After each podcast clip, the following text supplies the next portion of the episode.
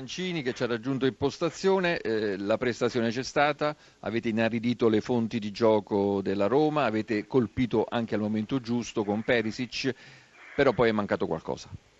È mancato di riuscire a fare il secondo gol e poi chiaramente quando la Roma è Sozè con tante palle lunghe eh, hanno avuto diversi rimpalli a favore, poi chiaramente una squadra molto molto offensiva ci hanno messo in difficoltà, noi forse avremmo dovuto cercare di fare il secondo gol perché c'è stato un momento della partita dove abbiamo avuto l'occasione per farlo, però alla fine io credo che sia tutto ancora aperto.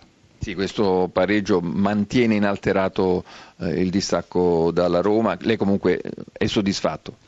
No, io non sono soddisfatto eh, perché quando tu vinci 1-0 a Roma, in un momento così che la Roma viene da 8 vittorie e subisci il gol all'86esimo, così 85-86esimo, è chiaro che, che, dispiace, però ripeto, le partite a volte bisogna chiudere se hai le occasioni perché poi la Roma è una squadra piena di campioni, quindi il gol lo possono trovare in qualsiasi momento. Domande da studio? Sì, abbiamo in linea eh, Marco Tardelli che ci chiama dagli Stati Uniti ma che ha visto la partita dell'Inter di Mancini. A lui la domanda al nostro amico uh, Roberto Mancini. Vai Tardelli.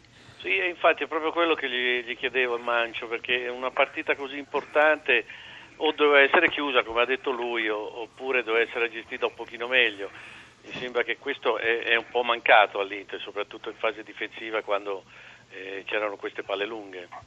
Eh beh, ma la Roma aveva Zeco, Sharawi, Perotti, Sala, Nengolan che attaccava, Pianice, quindi era molto offensivo. È chiaro che una partita così se fai il 2-0 la chiudi e non l'abbiamo fatto e su un tiro ciccato da Zeco, perché poi è stato un tiro ciccato che la palla è arrivata sulla corsa a Nengolan, ha avuto un po' di fortuna, però eh, che vogliamo fare? Tanto non possiamo fare niente adesso, è importante che i punti a disposizione ce ne sono ancora tanti, ce ne siano ancora tanti, quindi è ancora aperto. È giusto, Luciano Spalletti, parlare anche dell'avversario, nel senso che quando è bravo l'avversario a chiudere tutte le bocche di fuoco e a neutralizzare in qualche modo l'offensiva della Roma, è giusto dargli merito. Sì, come no. L'Inter ha fatto una buona partita, secondo me stasera è stata una gara bella da gustarsi, dove il pubblico ha partecipato, dove le squadre hanno fatto vedere qualità e dove loro sono stati bravi a, a sfruttare una delle nostre, fra parentesi, troppe palle perse per come siamo abituati e a passare in vantaggio. Eh, si parla molto di Geco. L'impressione del sottoscritto è che lui comunque entra in campo e qualche cosa però succede, anche negli errori. D'accordo, perché ha quella, ha quella, caratteristica lì, quella fisicità lì e stasera ha contribuito poi a, alla, alla, svolta, al, al, diciamo, al caratteriale, a ribaltare caratterialmente la partita. Mancano 24 punti, 5 sull'Inter, aspettando la Fiorentina, magari il Napoli allunga, però quel terzo posto dopo questo pareggio.